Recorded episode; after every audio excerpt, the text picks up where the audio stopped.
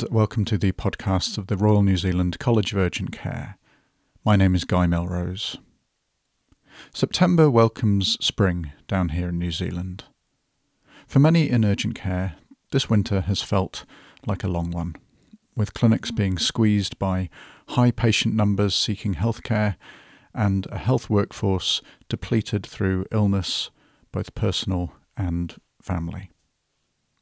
So, for this podcast, we're putting up an audio recording of a webinar held earlier this year on burnout. This was part of the 2021 Virtual Bootcamp series. We spoke with doctors Charlotte Chambers and Johanne Egan, and I think now is as good a time as any to benefit from their expertise around burnout. As a quick warning before we proceed, this conversation does discuss clinician suicide, so please bear that in mind before listening.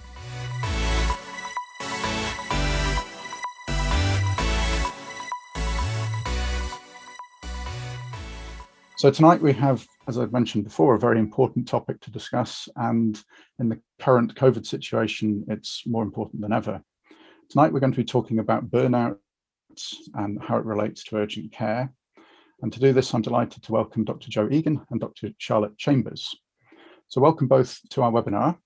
If you could both please just briefly introduce yourselves, tell us a bit about yourself and why burnout is of interest to you and clinician wellness. So Joe, let, us start with you. Um, thank you very much, Guy. Um, kia ora kato, kojo toko ingoa. Um, so I'm Joe Egan, and I am a am um, a fellow of the Royal College of Urgent Care, um, and have been for longer than I care to um, try and remember. Um, and I I I mostly work clinically in in an emergency department, although I have had five years of experience in an urgent care center up in Auckland as well. And I um I became interested in um, it, particularly in in well-being although i guess it did start with burnout because that's where um, as i started getting interested in it that's where the literature most of the literature was in um, in burnout um, and the impact of burnout. And i um, in in reading about that and sort of investigating i came across um, some positive psychology and and kind of the flip side. And and although our statistics for burnout are are pretty terrible, there's a, that also means that there's you know that there's a reasonable number of people who um, who are thriving or have the potential to thrive, and um, and and uh, so a lot of my um, my research and thinking and doing in this area um, has been the flip side of burnout in terms of what is it that um, what is it that that we get excited about? And that doesn't necessarily be need to be excitement as in skipping down the hallways going woohoo i love being at work. But you know what what is it that i can get home and feel like you know today it's been a good day. I've made a difference in the world. Um, and um, and you know i can i can go back again tomorrow. So um, so that's really where my my lens is and in particular um, an appreciative lens with a particular methodology that i um, that i am drawn to is called appreciative inquiry. Um, so, so yeah, that's me. Thank you. And Charlotte, how about you? What's your background and why are you interested in clinician wellness and burnout? Sure. Thank you, uh, Jo, and for your intro, and also thanks to Guy for organising this and inviting me to come along. Um, uh, so I'm down here in Wellington, and I work for the Association of Salaried Medical Specialists, which perhaps some of you, but not all of you, may be familiar with. But we are the professional association and the trade union for senior doctors and dentists in New Zealand. Um, and if any of you are interested to um, learn a little bit more about what ASMS does or what we can offer for you, um, then please get in touch. Um, we are open to all salaried employees in New Zealand, so you don't have to be working for a DHB. Um, so that aside, um, I've been with the ASMS for, I was just mentally totting it up in my head. I've been there for seven years now, and I don't have a background in health. I'm, I'm a pseudo doctor. i have just got a PhD in um, human geography, actually, uh, specializing in giant clams in the Cook Islands. So nothing at all to do with um, this field but uh, I have, over the seven years, um, become something of a specialist in uh, senior medical well-being, and I'm reviewing papers on it at the moment, and I'm publishing actively in international journals on this topic. So it has become my new focus. Um, you got to love a bit of continuing education, right? Lifelong learning. So um, in my first year back in 2015, working for the ASMS, I was asked to start looking at um, trying to really get a finger on how our doctors and dentists were faring across the New Zealand public health system. And so I, I did a lot of background reading and um, rolled out the first nationwide uh, burnout survey um, using the Copenhagen Burnout Inventory in New Zealand. And I was quite surprised um, a that it hadn't been done before, but b what the findings were, and they were fairly stark. We we found that one in two doctors were scoring with what would be defined as reasonably high levels of burnout. Um, of course, using the Copenhagen burnout inventory um, and not the Maslach burnout inventory, some of the comparisons with other quite prestigious studies like the ones that Tait Shanafelt at the Mayo Clinic has been spearheading for a long time now. It wasn't quite as um, easy to do, but it certainly seems that doctors in New Zealand are facing the same pressures that doctors worldwide are facing. And in some instances, it may be even more grueling. Um, so I'm really interested in what it is about the conditions of work that tend to uh, foster and um, limit, I guess, healthy working lives, um, of course, with my trade union hat on.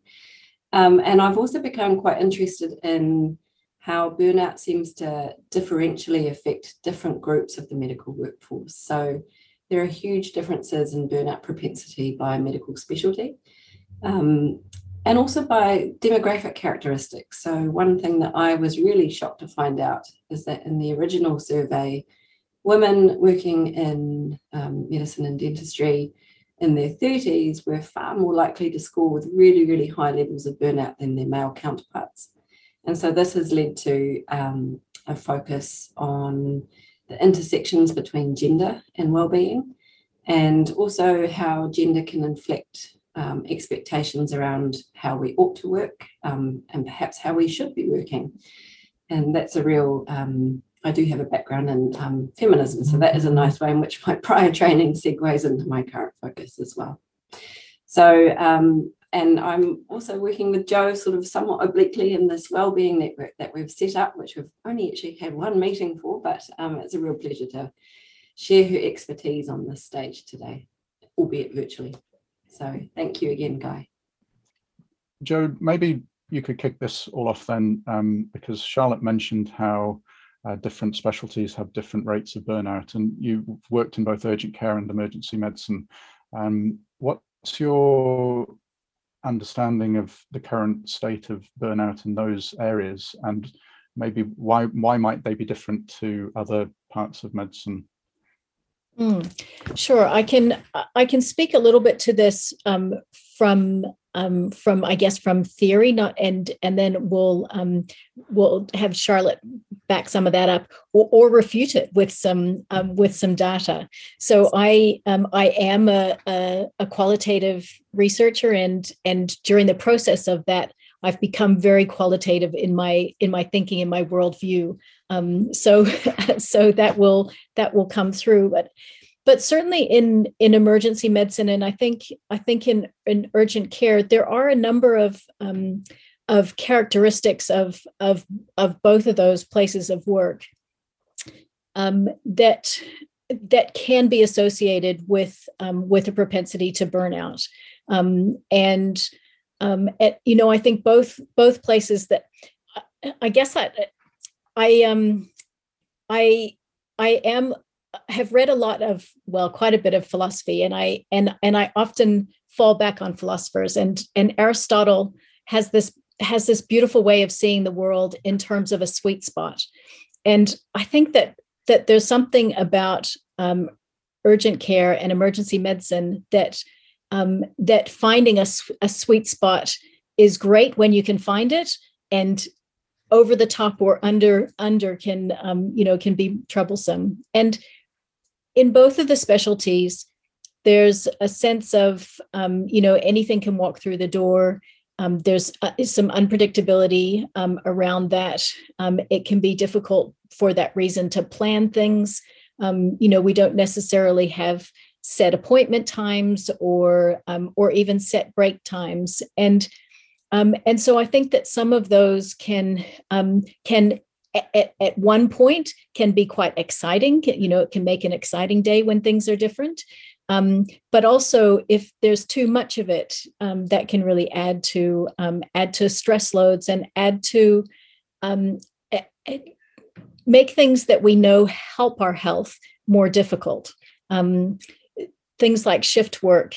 Um, you know, there's some real advantages in shift work sometimes in terms of being able to do childcare or you know getting getting kids from school and being involved in in in their school things. And then also there's the you know the flip side can be that it can be really hard on um, on doing regular things like being part of a class after work or um, or being part of a of, of a sports team where you may want to you know go to regular practice and things like that. So um, and lack of sleep of course if you're doing doing night shifts which you know some of you in urgent care are still doing as well as um, as well as those of you who are working in um, in rural practice and and in the emergency department. So so i think that there's um, you know there's lots of things that do impact um, the, our propensity for um, for burnout and and or the flip side of of of thriving oftentimes with um, with our specialties as well is that with the with the shift work you're often the the staff are often changing um, frequently. So you may not be on the same shift as other other staff members for a while. So um, one of the things that can help with um, with with thriving or the flip side of burnout is um, you know a sense of belonging and um, familiarity or or connection with people and that can be harder to do when you don't see the same faces all the time. Um, and so you know find thinking about finding ways of how do we do that in in short bursts you know? How do we speed date with our colleagues rather than relying on working with them every day and getting to know them in a in a slower fashion? Um, and and so i think that i guess for me um, what i've enjoyed about about the flip side of burnout is is thinking about what is it you know what is it that that really helps and how can we make that practical in the situation we're in because we do work in um, in situations that um, that that you know there are quite a few differences and um, and and quite a few characteristics about it that can lead us down towards burnout. I think it's really um, I was just reflecting on the type of stuff that I deal with. Sounds so cold and clinical compared to the lived experiences of it and you know your comments Joe. But I thought it might be useful to um, just define what what burnout is now defined as by the World Health Organization because that changed relatively recently back in 2019 and for us um, as a union it was quite a seismic shift because burnout is now defined as a uh, it's under the International Classification of Diseases Diagnostic Manual. It is now defined as resulting from chronic workplace stresses that have not been successfully managed. And the key thing here in that shift in definition is it is it's not an individual problem or failure. It is very firmly situated as being a consequence of your working conditions. And that subtle shift in emphasis is incredibly important because I think psychologically, um, we're hoping that it's going to shift that sense of um, perhaps some of the stigma around uh, self identifying as perhaps being on the precipice of burnout away from it being seen as something that's a sign of weakness or an individual failure to cope with the, the demands and the stresses of a workplace. To actually shifting that emphasis onto well what is it about my conditions of work the hours that I'm working, the way in which I'm working, that is not enabling me to achieve my best. Um, and, and that in turn requires a whole different suite of um, solutions to address it. So I know one of my pet hates in the original days were, uh, when we were liaising with the various HR managers around the country um, and we'd see these posters saying, you know, free fruit on a Friday or lunchtime yoga or get the latest mindfulness app downloaded on your phone. And hey, that's going to solve burnout. Well, it doesn't work that way. Those things are incredibly important um, buffering strategies, I guess, to help individuals relax and, and cope. But if you're constantly being put into a workplace situation where your hours of work are really long, you're not able to access breaks, you're not getting adequate recovery time if you are doing out of hours working, um, you're working in uh, conditions where perhaps civility between your colleagues is strained, then if you're constantly being put back into that situation and just offered a free piece of fruit on a Friday, you can see how that's not going to um, really attend to the, the core reasons why that situation is unsustainable. Um, and I guess in terms of, uh, you know, so we have this sense of burnout as being a consequence of chronic workplace stress. Stress is not burnout. Um, some amount of stress is really important. Uh, we all need a degree of stress to get us out of bed in the morning and get us going. Um, but if you're experiencing chronic stress, never ending stress, then burnout can be like an end state to that. Um, it's not a fixed state, it is a shifting state, but it is um, it can be a consequence of that constant uh, stressed out um, way of living and being. Um, it's not a medical diagnosis yet. Uh, it is not. Um, there are interconnections between burnout and other mental health conditions such as depression and so forth but the relationship and the understanding between the different um, I guess contributing factors is, is still not entirely clear. But in the context of medicine, what we do know is that having a workforce where one and two are suffering from burnout is not great. Um, burnout is linked to higher levels of suicidal ideation, and we know that um, medical professionals are unfortunately very good at um, suiciding if they put their mind to it. They know exactly how, and we have a really horrendous rate of um, suicide. And I'm sorry that it's a trigger warning, but we have to be real about what it means. You know, we, we often talk about burnout in these kind of abstract terms, but it has a huge personal cost to it.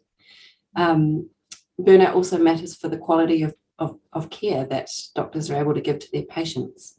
Um, if you are um, depersonalize, which is one of the facets that contribute towards burnout, then you may not give the best quality care to your patients because you just simply might not be able to deliver that personal, you might not care anymore, put it that way. Um, and burnout is also correlated with increasing rates of medical error, so making mistakes at work. And you, I think it's fair to understand why, um, if you're exhausted, um, then you're more likely to make mistakes at work too. So burnout matters in really important ways. Um, and so I've mentioned that statistic that we found from the 2015 survey, 50% uh, suffering from very high levels of work of personal overall burnout. Um, we repeated the survey two years ago in 2020. Uh, we wanted to see if anything had changed in that five year period, and it hasn't, unfortunately. Um, it's still one and two suffering from very high levels of personal burnout. And unfortunately, burnout, which is explicitly ascribed to conditions of work, is also slightly on the increase. Um, and just to, you know, compliment Joe's talking about urgent care and emergency medicine.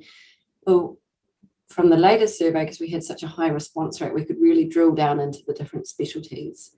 Uh, and I was just refreshing my memory. Um, radiation oncologists are top of the pops for um, both personal or overall rates of burnout and work related burnout. Uh, 70% of those who responded to the survey were scoring with high levels of burnout.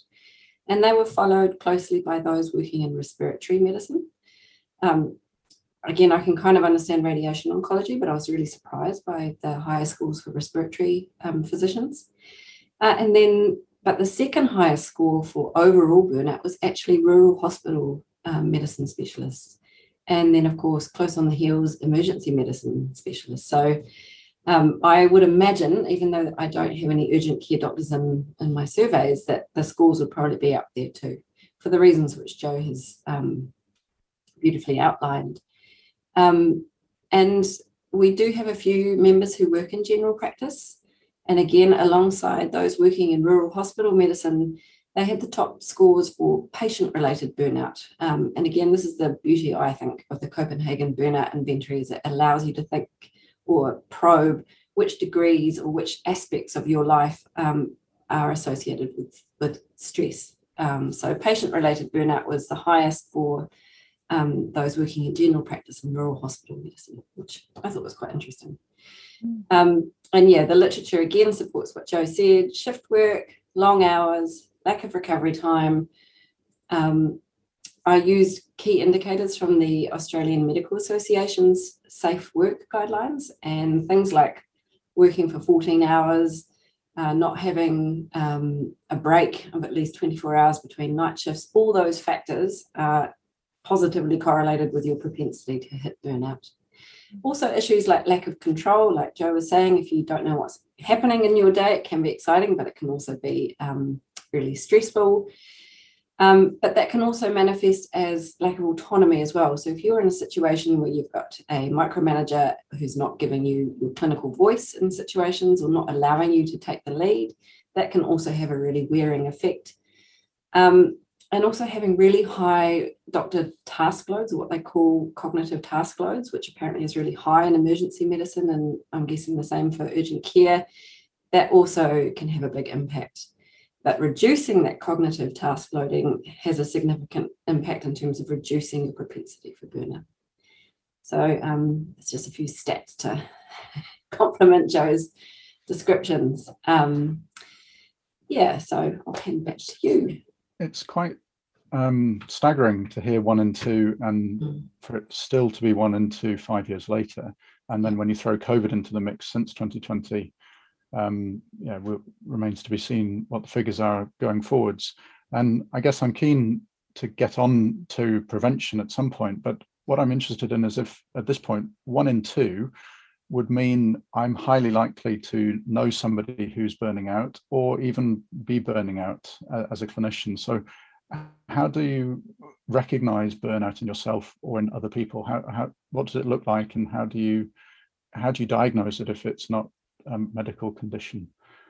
Joe, you can start. yeah, I think I think that's a really good good question, and and um and Charlotte, I really liked the the way that you um that you you described it sort of as a, a, a continuum. I can't remember the exact words that you said, but it's not a you know I'm burnt out, I'm not burnt out, but you know you can you can find that that over you know over a relatively short time you can have feelings of of of burnout and then you know and then do something and and they abate or they might be there for all sorts of different reasons you know there's all sorts of different things going on in our lives as well that that impact this.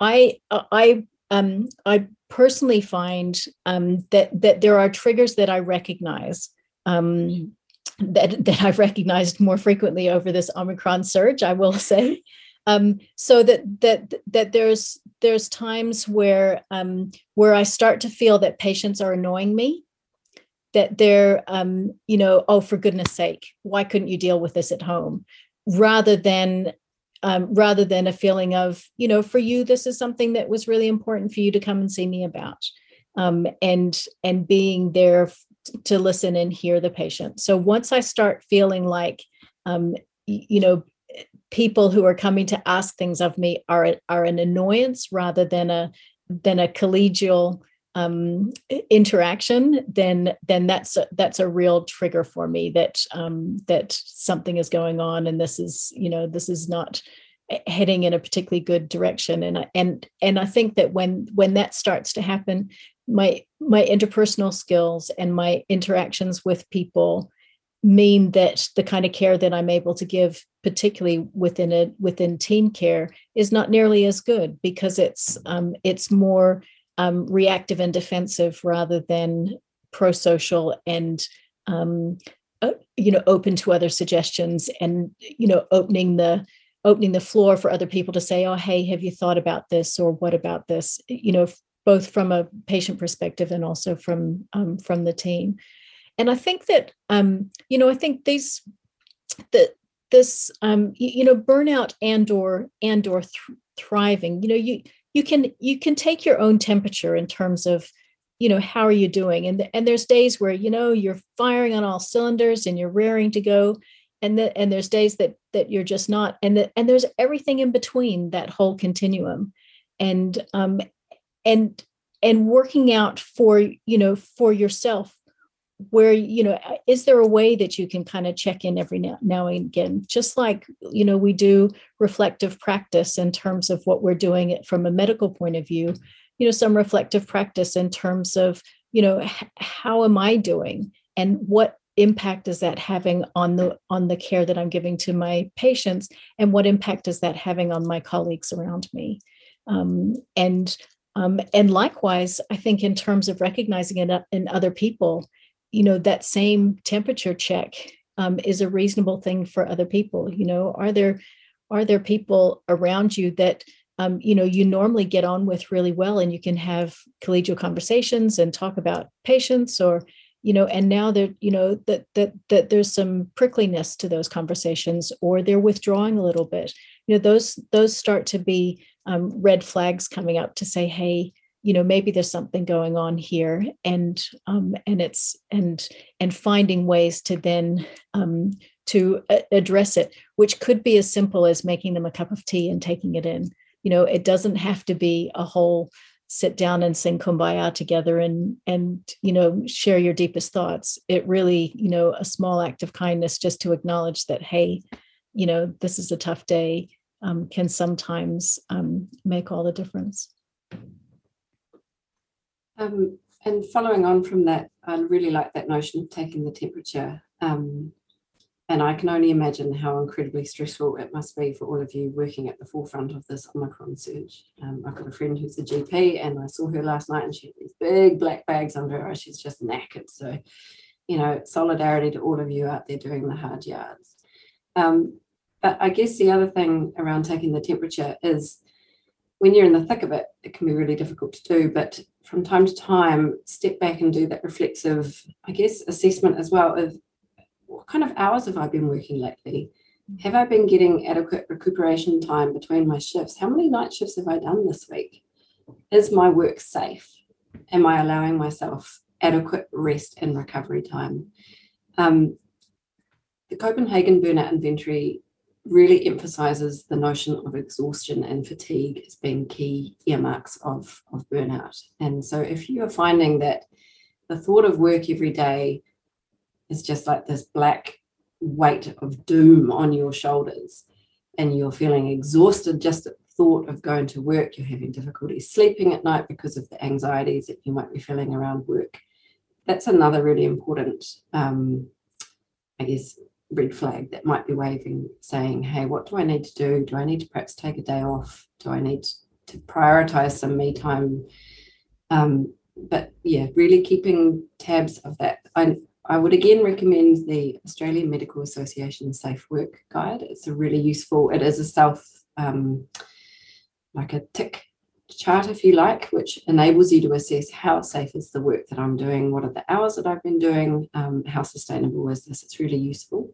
It's free. Um, but yeah, keeping an eye on how am I working and how am I allowing myself to recover from my work is really, really important. Um, and I would emphasize that, you know, we uh, in our MECA, our multi-employer collective agreement, which is the the Bible that we wave at employers if, if they're not um, playing nicely. Um, we really take seriously recovery time um, guidelines because it's it's a clinical fact, right? If you're working out of hours outside your normal circadian rhythm, and out of hours is not just in the middle of the night, it's anything after, I think we define it as after six o'clock at night onwards, um, 10 o'clock onwards, um, you have to have adequate recovery time. And I think they say for every day of out of hours work, you need to have a, a 12 hour shift. And that is not staying at home to do your non clinical time or um, doing catching up with your admin. It's actually resting and recuperating. So making sure you have adequate recovery time is so important. And we have a whole um, safe work guideline that we've been really trying to push hard as part of our broader suite of um, I guess, attempts to try and make work a lot more sustainable for for all of you out there. Is it true, or is it a reasonable way to look at this that uh, if it's on a spectrum, as you've mentioned, that actually we should all be practicing prevention of burnout, whether or not we're actually identifying ourselves as burnt out at that time, and if so, that leads into how do we prevent burnout? What should we be doing? What what are what are some of the uh, the best ways? You've you've mentioned some of them, but um, if we could explore uh, the the whole gamut of, of prevention of burnout. Yeah, absolutely. Um, so so I think um, I I think that um, let me declare um, my um, my personal viewpoint. I I am um, an optimist. Um, some would say um, a, a, very unrealistic optimist, and, uh, and and that may be true at times. So um, so the way I see the world is, um, I, I don't think it's through rose-colored glasses. I spend quite a bit of time trying to make sure that I don't do that, but I am I am hopeful, and I tend to I tend to hear the one and two who are burn burning out and think, oh gosh, tell me about those ones who aren't. What are they doing? What's going on there? And can we can we unpack that and learn from that? And and give me some of that. I want some of that. And and so when we when we do look at the people who who are who are I call it thriving, you can there's all sorts of um, different words that you can that you can use and another word that is often that is often used as languishing, which is kind of neither burning out nor thriving, but it's kind of somewhere in the middle. And I think again, with all of these things, there's a there's a continuum that that that you may traverse um, over time, sometimes short times, sometimes long times. But when um, when when people have looked at what are some of the things that um, that help us to thrive, um, then you know they they are on the whole they are very human things. What are the things that that help you to live um, back to aristotle his good life? You know the things that um, that that are the components of a of a of a meaningful or a worthwhile life. And the truth is that the jobs that we do in urgent care and rural medicine and, and healthcare, and, in fact, anywhere in healthcare, but I think particularly so in our jobs. You know, we do a very practical job. You know, we we practically make a difference. Um, and there, I, I don't think that there are any other jobs that have as many components of a good life than the jobs that we do. And to me, to think that the, those ingredients are already there that we don't necessarily have to do anything differently, but maybe we can see slightly differently. And often the thing, you know, the the the good bits, the the good ingredients are overwhelmed by the, the difficulties and um, the, the multitudes of things that add to our burning out. And as human beings, we have evolved. I'm a very simple person and I like to go back to simple concepts. And we have evolved to make sure that we that that we are aware of threats. If our ancestors didn't do that, they were eaten by a saber-toothed tiger, and that was the end of the, the gene line. So our ancestors were really good at checking out threats and and surviving them. And that's our brains go to that, first of all. Um, and and that's and and that has given us a survival benefit. And as there are not so many fatal threats, although the world at the moment is certainly trying to create more than there has been a few years ago. Um, our bodies are still looking out for those threats, and they do tend to overwhelm the good stuff. But the good stuff is still there. It's not that it hasn't gone anywhere. We just don't notice it so much, and we and we tend not to sit with it. And you know yourself. You know you can have you can have 10 compliments or even 100 compliments and one person comes and get, and says a complaint it's the complaint that keeps you awake at night. It's the complaint that you remember and it's the complaint that you take to heart and think oh my gosh what am i doing? And you kind of ignore the 100 people who have said oh thank you so much. You're a great doctor or you're great at doing your job. And it takes a little bit of effort to to switch that focus a little bit and to and to spend it doesn't need to be long, even 20 seconds savoring something that gives you a little boost can help to rewire your brain so that you're more likely to see that same thing again. Just like when you buy a new car and you're driving down the motorway, all of a sudden there are millions of those same cars that yesterday you hadn't noticed. And the number of those cars hasn't changed at all, but what you see has changed when you are falling in love, all of the songs on the radio are about falling in love. And three weeks later, or however long or short it is that you fall out of love for whatever reason, those same songs are all about heartbreak. And the playlists haven't changed. But what we hear, what we attend to, what we notice has changed. And that's true of everything.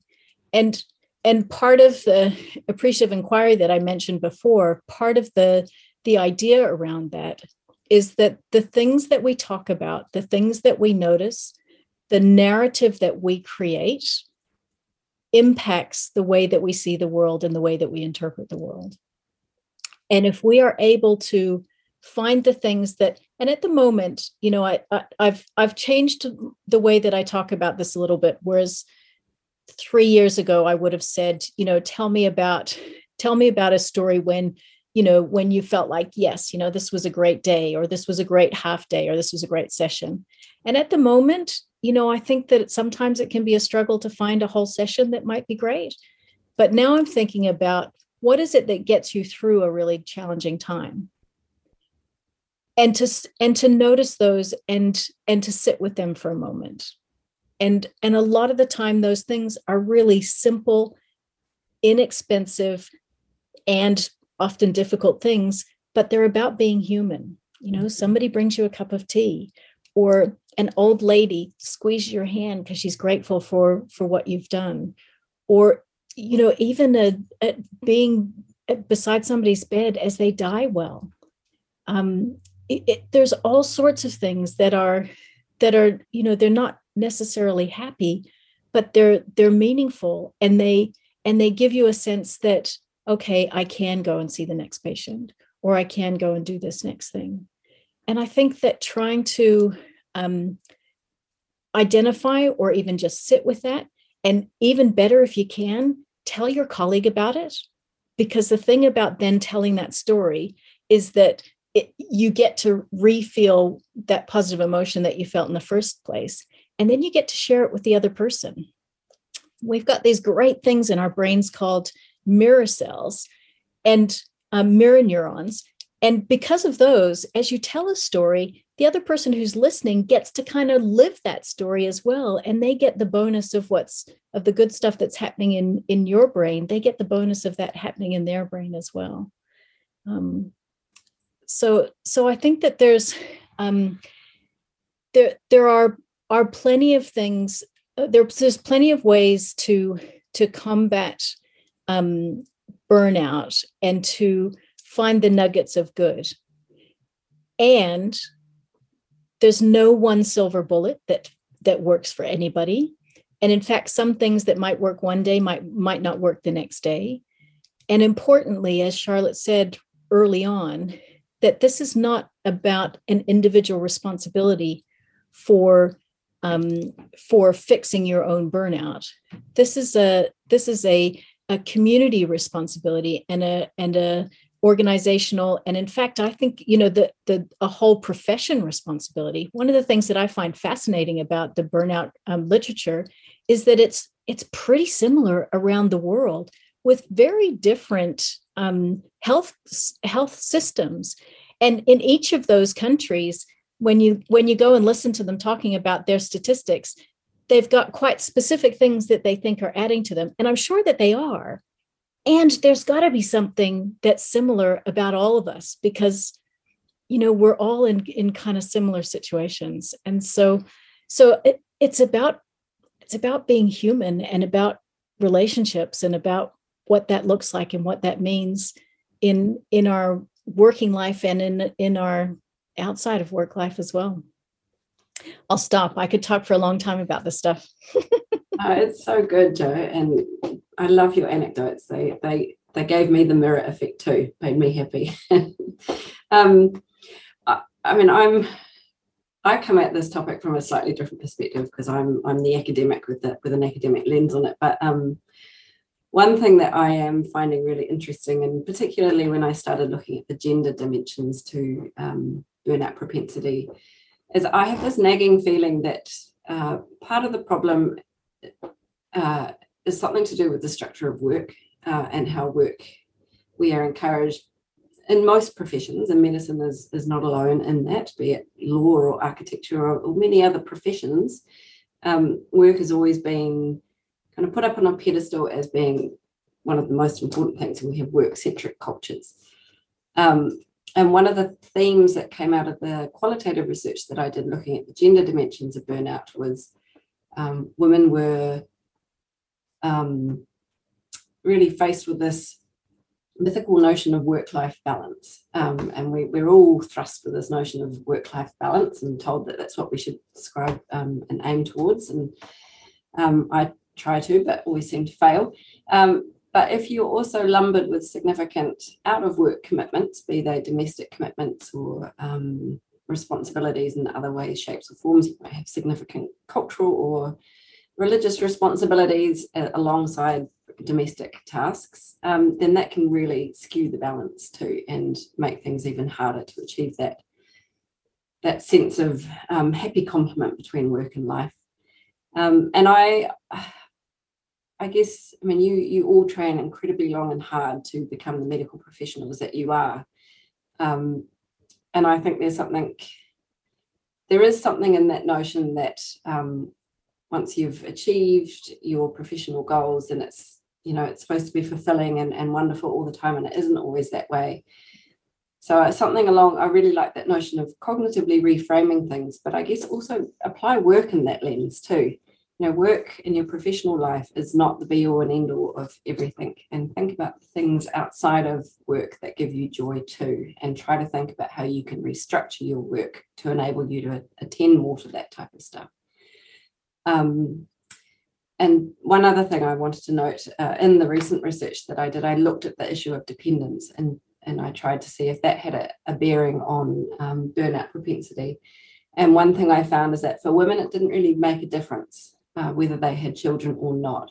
But for men, it had a significant difference. Um, men with children were more likely to hit uh, burnout than men without children. And I took that as a good sign, believe it or not, because I saw it as a sign that, you know, for women it hasn't made much of a difference, but for men, perhaps that democratizing of responsibilities in the domestic sphere is slowly happening.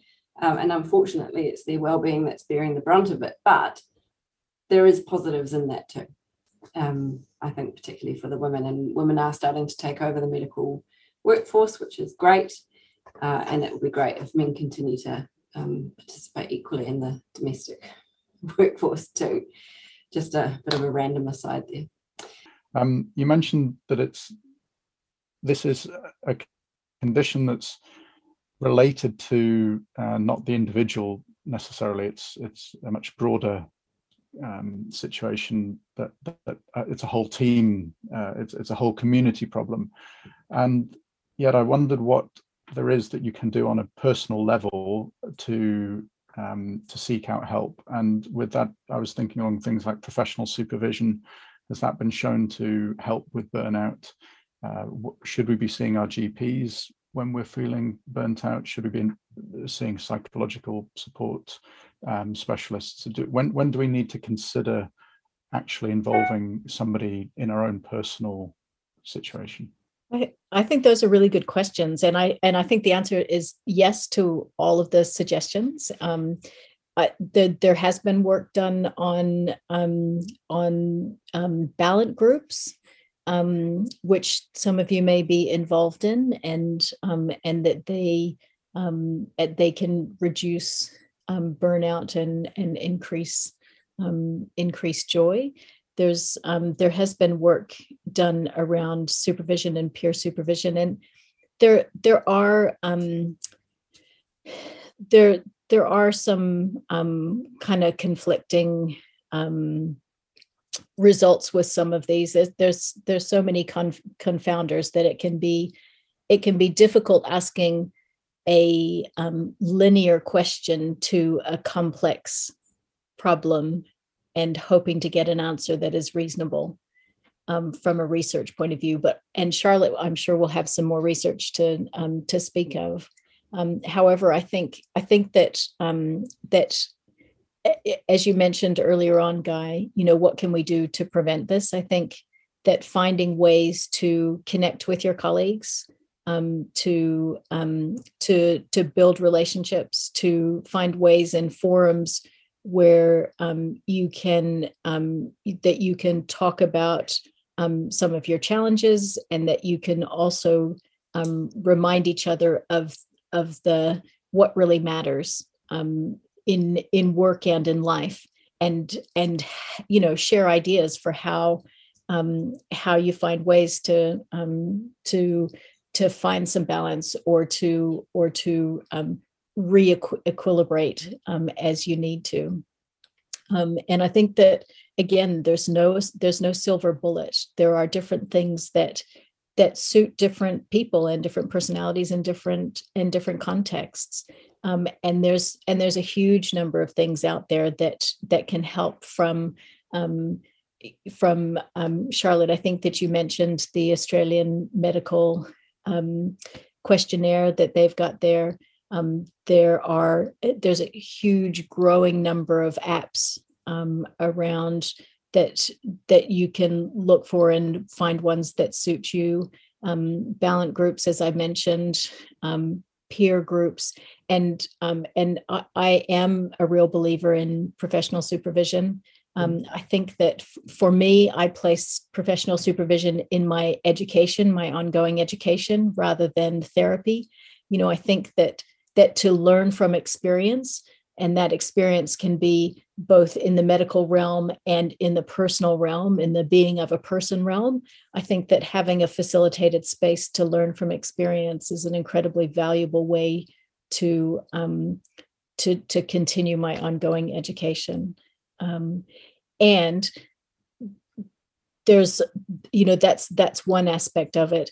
And then to also have professional um, uh, counseling or therapy when you start to get um, to the to the continuum of uh, of burnout where it's it's affecting your ability to um, to enjoy life to engage with other people and to look after your patients then then i think that that that's that that's certainly a, a time when um, some professional help in terms of in terms of therapy and um, and ongoing help is really worthwhile.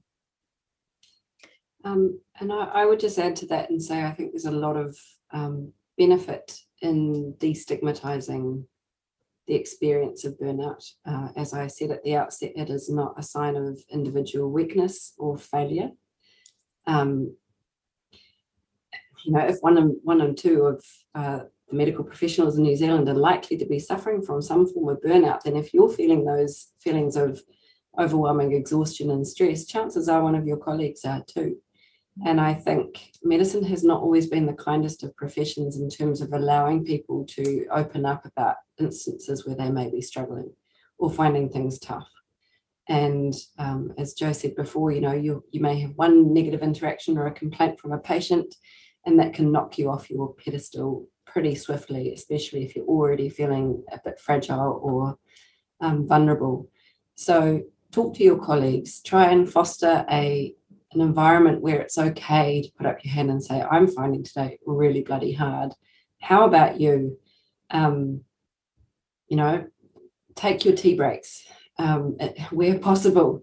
Uh, I know, you know, the old the what do they call them? The um, corridor conversations that you might have, or the tea room chats, are really undervalued as an important way to build a sense of community and collegiality in a workplace. Um, and all too often we sit at our desks and eat on the run or whatever, but um, you know, it, shouldn't be a nice to have that you get to have a lunch break or a tea break.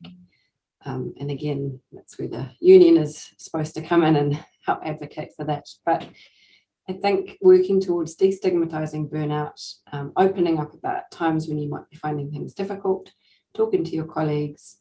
Um, if you don't feel safe to talk to your colleagues, then definitely get yourself somebody who you can download to. Um, I'm a huge advocate for therapy, um, mm-hmm. professional supervision, all of those strategies. They're so important.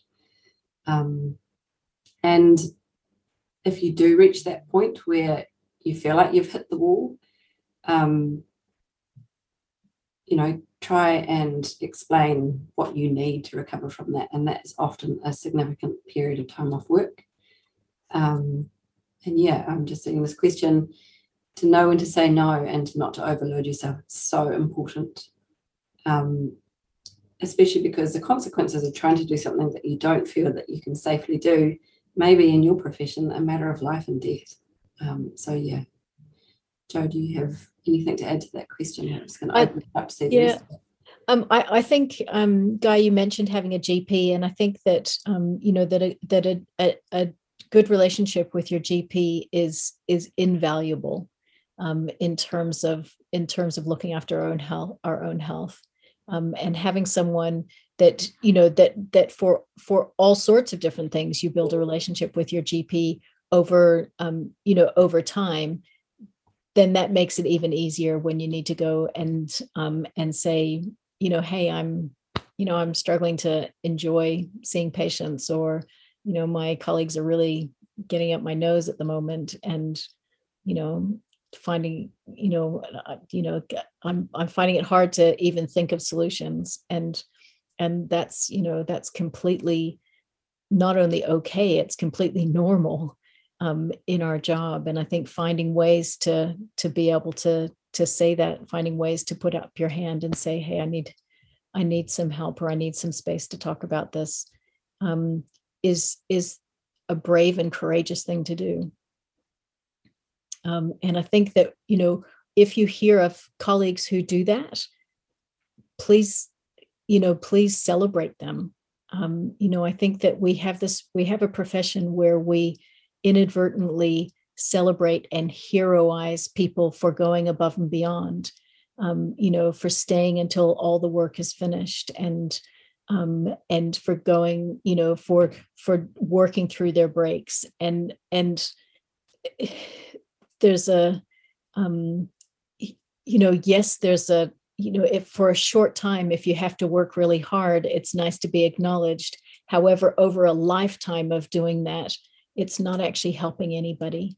Um, and if we can somehow change our narrative and um, and really, you know, celebrate people for taking holidays, for spending time with their families, for having a lunch break, having a lunch break together if you can, you know, and and then uh, you know having having a space where you can chat and um, and have those corridor uh, water cooler moments that in in the in our virtual world now are are more and more difficult to do. However there's virtual ways of doing that as well.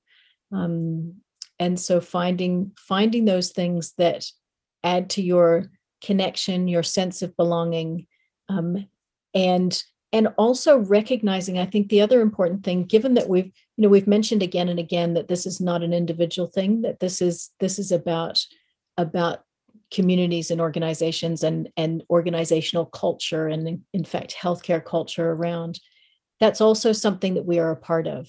We we all add to that culture and recognizing your own impact on those around you. Um, choosing the you know that, that that that culture is built up by the words that we choose to say by the behaviors that we have towards one another um, and if you think think of your you know of yourself you know you get to work and you're on with um, you know with your friend or your mate that you catch up with socially you kind of go oh okay you know anything can happen today. We're going to be fine.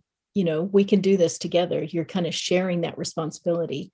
Um, and and equally so if you're if you're on with people where there is incivility um, you know that really impacts the way that you can work. It impacts it impacts um, our ability to um, to to make decisions to care for our patients and and to recognize that we do have an impact on other people around us and and we can make a choice about what kind of impact we have um, and recognize that that's not only going to make a difference for that other person it's also going to make a difference for the care that we can give our patients um, you mentioned earlier, Joe, about the supervision being part of your continuing development. And certainly I should point out that under the new recertification program that we're just over halfway through rolling out now, we do recognize professional supervision and activities towards self-care as um, important components of that. So people can claim that within their um, e-portfolio and um, part of their professional development plan. Um, and it's important people know that so that they can um, uh, look to, to seek that out. Um, Charlotte, I just had one quick question relating to this one and two uh, that I keep going back to in my mind because it, it, just is a staggering number. Those are presumably one and two who filled in your survey, which would have been an anonymous survey. What are the actual statistics of people who acknowledge burnout in the real world? So, it, what to what degree does stigma prevent people from actually acknowledging to their colleagues and their friends? Um, I know and again, it's not New Zealand research, but um, Shanafelt and co over at the Mayo Clinic did a study and they found that doctors are likely to experience burnout at a far higher rate than the general population. Um, and I do know anecdotally there's been some research as to how generic levels of burnout have been increasing in the wider New Zealand population over the past two years, likely due to COVID. Um, the one thing I would say about the survey so we had just refresh my memory, we had about a, um, it was over a 40% uh, response rate. Yeah, 45% response rate this year, 40% response rate back in 2015. Um, we always ask the question about non-responder bias. Um, and I found this great um, cartoon which kind of illustrates it perfectly for me. It's got a picture of stressed Eric, who's got his headshot in the thing, and then it's got burnt out Eric, and in brackets it says Eric was too tired to pose for this cartoon. Apologies. so I, I actually suspect that the prevalence of burnout may be even higher, simply because I suspect non-responder bias favors those people who are too knackered and too exhausted and see another thing enter in the inbox from me and think, oh God, I just can't cope with that into the bin. Um, so I would I would hazard a guess that one and two is a fairly fair estimation of of burnout prevalence in New Zealand. The point about putting your hand up and, I guess, being out with the fact that you are self identifying with burnout, it's not always safe to do that, unfortunately. And um, of course, there are rules underneath the is it the medical council who um, require you to report or self-report if you don't feel that you're fit to practice and burnout is one of those kind of grey areas around that um, again, this is where it's so useful to have a professional association or a union who can help you, but MASS will also be able to provide you, is it MASS or the um, NPSO would be able to provide you with some advice too about what your legal obligations are, or, um, but it's not always safe in a professional sense to put your head above the parapet and self-identify. Um, but I think again, if we can shift the culture on this and make it um, uh, normalize it as you know it's okay to say i'm having a bad day. I am finding things really tough at the moment. How about you i think that does tend to change the culture around it and it does make it safer to talk about those issues in a collegial context where it's not going to be stigmatized as a oh so and so is such a weakling you know they're struggling for goodness sake can't they just buck up and get on with it you know we really have to challenge and push back against that rhetoric because it is so damaging Mm. Joe, do you have anything to add to yeah, that? Yeah, and I think again, you know, changing our narrative around um, around the the the the hero of someone who is coping and doing all of these amazing things to um, yeah. you know to actually saying oh you know i heard about so and so they were so brave you know i know that i felt the same sometimes and i've been really worried about speaking up you know mm. starting to have those some of those conversations and i think I think that the, that our younger generation of of doctors are are much better at at saying actually I need a mental health day.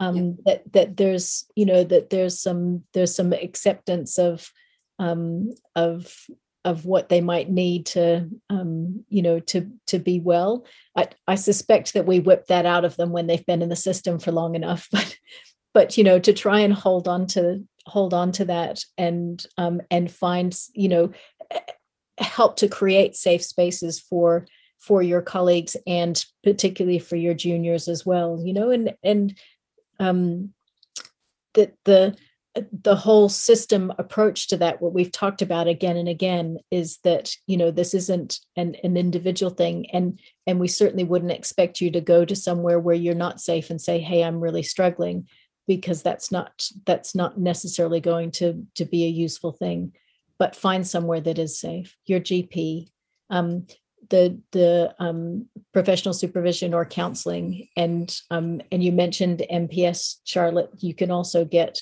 i think six sessions a year with mps um, if you are employed by a, a dhb um, we have eap um, and um, at the moment, there's six sessions a year with EAP while um, while we're in the in the midst of COVID. I think normally it's three sessions a year.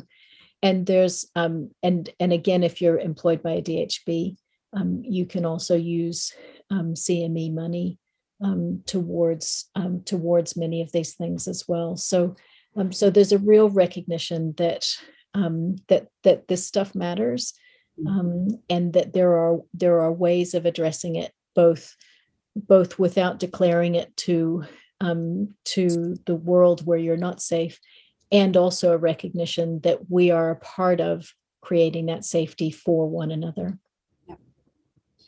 um, sorry just triggered a thought uh, another piece of research which i did was to look at rates of working through illness or presenteeism um, which is not what I mean by showing up to work but doing nothing, um, but presenteeism as in working through illness.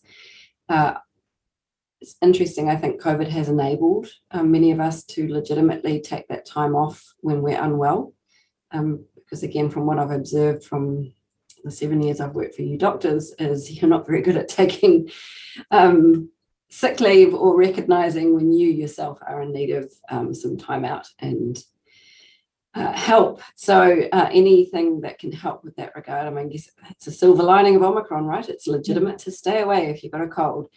Um, but yeah, taking your leave when it's required. If you're a new parent, um, applying for your parental leave entitlements, normalizing doing that type of stuff is really important too. I think um, Joe's right. The, the next generation coming through are often lambasted for not necessarily having the right work ethic, but actually, I think they do have the right work ethic.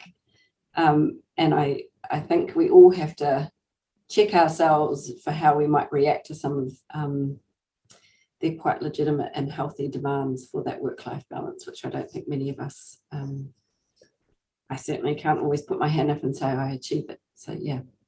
One last quick question, um, which I guess may tie into the, the next generation, but and that social media does is there a role for social media in helping in this regard, or can it hinder? Um, what, what's the experiences of using kind of um, support groups online, even anonymous, being being able to correspond anonymously with with people and share share that way without necessarily outing yourself. So, so yeah, any thoughts on social media from either of you? Um, can I just quickly do a, a, hurrah for our Women in Medicine Facebook page? Yes. Um, which was something that directly came out of that original burnout research. Um, we kickstarted it, but now it's taken legs and, it, and it's running. And it's, I think it's incredibly important from what I observe. I am an observer on it. Um, it has been a huge, uh, hugely successful platform to enable people to share anonymously um, through the mediators or the moderator, sorry, um, concerns that they might have. And Joe, what, what do you think? Yeah, I think that's I think that's so true, and I think the um, that there's there's several um, several real advantages to it. You know, it does it has created a safe space by being able to speak anonymously, and there's the there's the full kind of generations of um, right from medical students through to um, senior medical officers. And and i think that it it allows you to see from other people's perspectives a little bit which often is really hard to do. You know when you've been doing this gig for 20 years it can be hard to remember what it was like when you you know you're first a, a new doctor. Um, and i think that that that that that ability to um, to invite somebody to see from a different perspective um, can be really valuable. And it and it kind of you know it lets you think oh gosh that's right. That was really hard when that happened. Um, and and oh gosh that's right. The way i speak to my juniors really does make a difference for how they feel. And um, and and you know right through to them thinking that maybe they'll leave medicine gosh, you know, it really it really does make a difference to how seniors um, speak and behave towards juniors. Um, and and just you know, it's I think it's created some camaraderie. People have gotten to know each other, um, share different interests. There have been um, you know off offshoot groups that have started from it and all sorts of things. So yeah, I think I think that there's some there's some real opportunities with social media. I think that there's also, you know, there's flip sides to everything, isn't there? And there's continuums. Um, I, I, I know that I know myself that that doom scrolling is one of my other flag posts. Um, Yeah. You know, as as disasters are happening, and I'm scrolling through Twitter and checking Facebook, and you know, the the disaster is just there um, in my face all the time. I know that that's for me another trigger to say, "Hey, you need to step away." Um, and um, and yet there's you know there's other times where you know you you create your own world in in social media as well. And I I do have a world of of of people who do a lot of this kind of work in terms of the people that I follow on various um, social medias. So um, so I I do kind of create um, uh, some good news stories that come through my social media as well. So um, so again, you know, I think there's no silver bullet in any of this, and um, and with you know in moderation and um, and and recognizing when when you know where that sweet spot is. I think that there's real opportunities in social media. Excellent. Well, we've gone just over the hour, so it's probably time to wrap up, even though I could keep talking for a lot longer.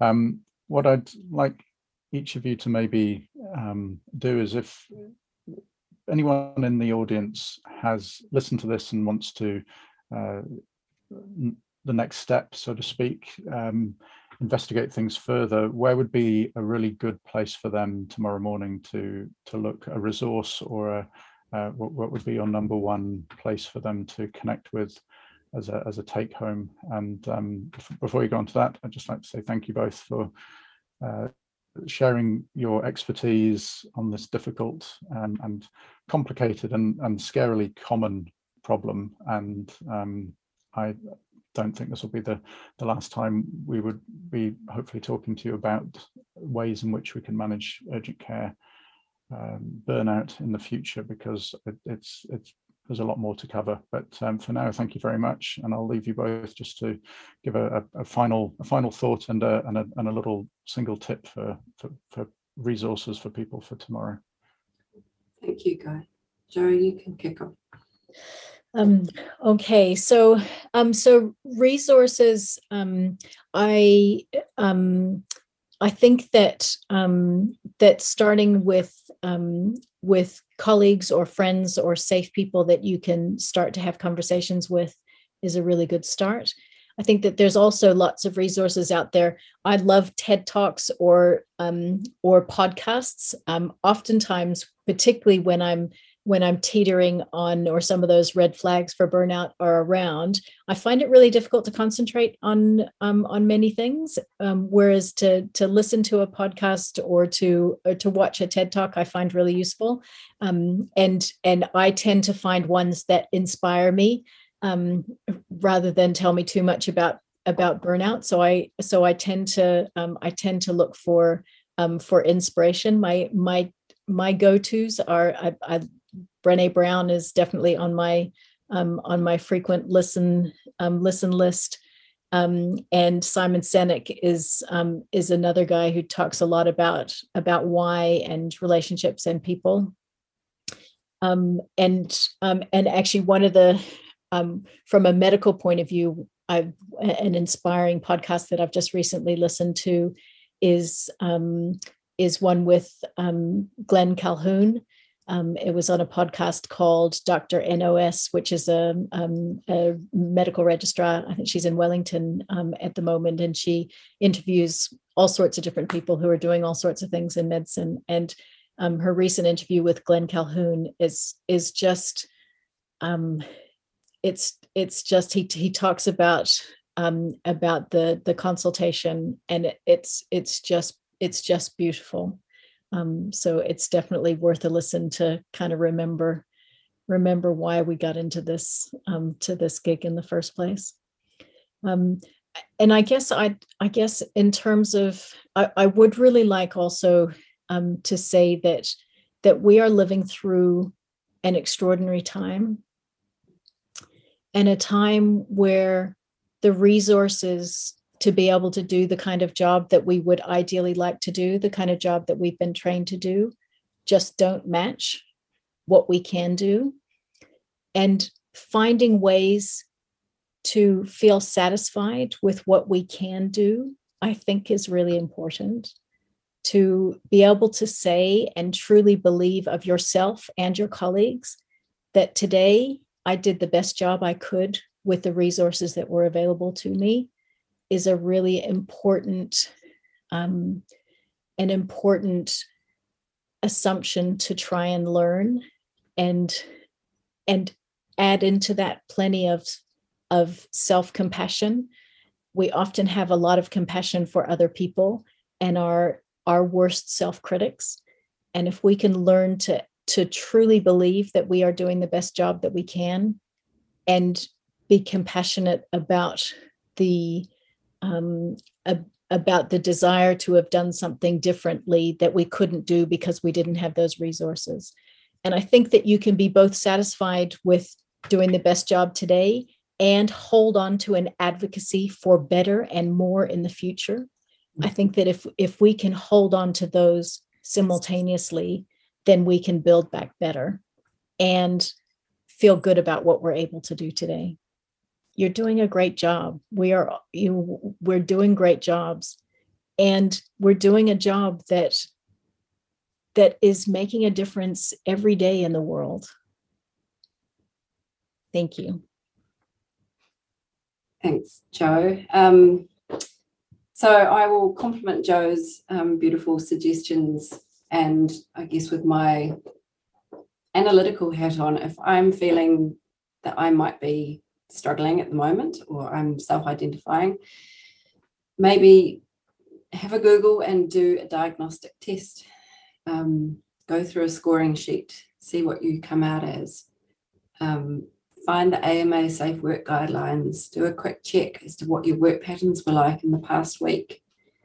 Um, do some diagnostics. Find somebody who you trust and give them a call um, talk to them and say, "Hey, have you got time for a quick chat now, or maybe even a coffee after work? I'm I'm struggling, and I'd really like to talk to you about my thoughts." Find out what your workplace offers in terms of um, support, whether it's Employee Assistance Program (EAP) um, or through MPS. Find out what is available to you. Um, I know that getting any kind of publicly funded mental health care or talk therapy at the moment is incredibly difficult. Mm. But find out who does offer services in your area and um, get your name on the waiting list if that's what it takes. If you're feeling like you're struggling, make an appointment with your GP. Um, don't rely on your own somewhat skewed sense of um, well-being to assess whether you're in need of help or not. Get a different perspective. Um, I would also really recommend uh, I guess I mean I don't want to sound too biased here, but um, finding out what what collective collective action can actually do for you in your situation, because whilst there is a huge component of well-being that is in the individual, there is also a huge amount of it which actually reflects on how your work is structured, how safe it is, whether you're given the resources to do your job well. And in those types of situations, being part of a collective can make a huge difference. If you're a salaried employee, you are eligible to be a member of ASMS and we will help you form a collective if there's enough interest. So don't, um, yeah, don't just put that to the side.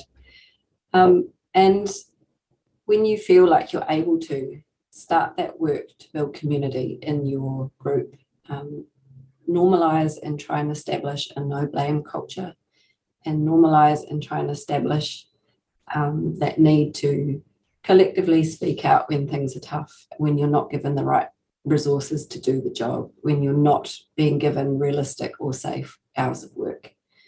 um, you'll be surprised as to what that can do for you. Um, and my top tip is um, actually trying to normalize, uh, and I know there's some really good assessment tools going on at other DHBs, like um, the other Joe in the wellbeing space has been doing some great work, but um, we have found that doing regular assessments of workplaces as to the degree of burnout that might be um, present in a workplace and making it a non-punitive reporting system is really important. Um, it's like taking the temperature. How is everybody doing? So if you are in a position of responsibility, especially trying to bring some of that into your staff meetings might be a really good way to do things too. Yeah, and just stay well. Really difficult times for all of you. Yeah, thank you.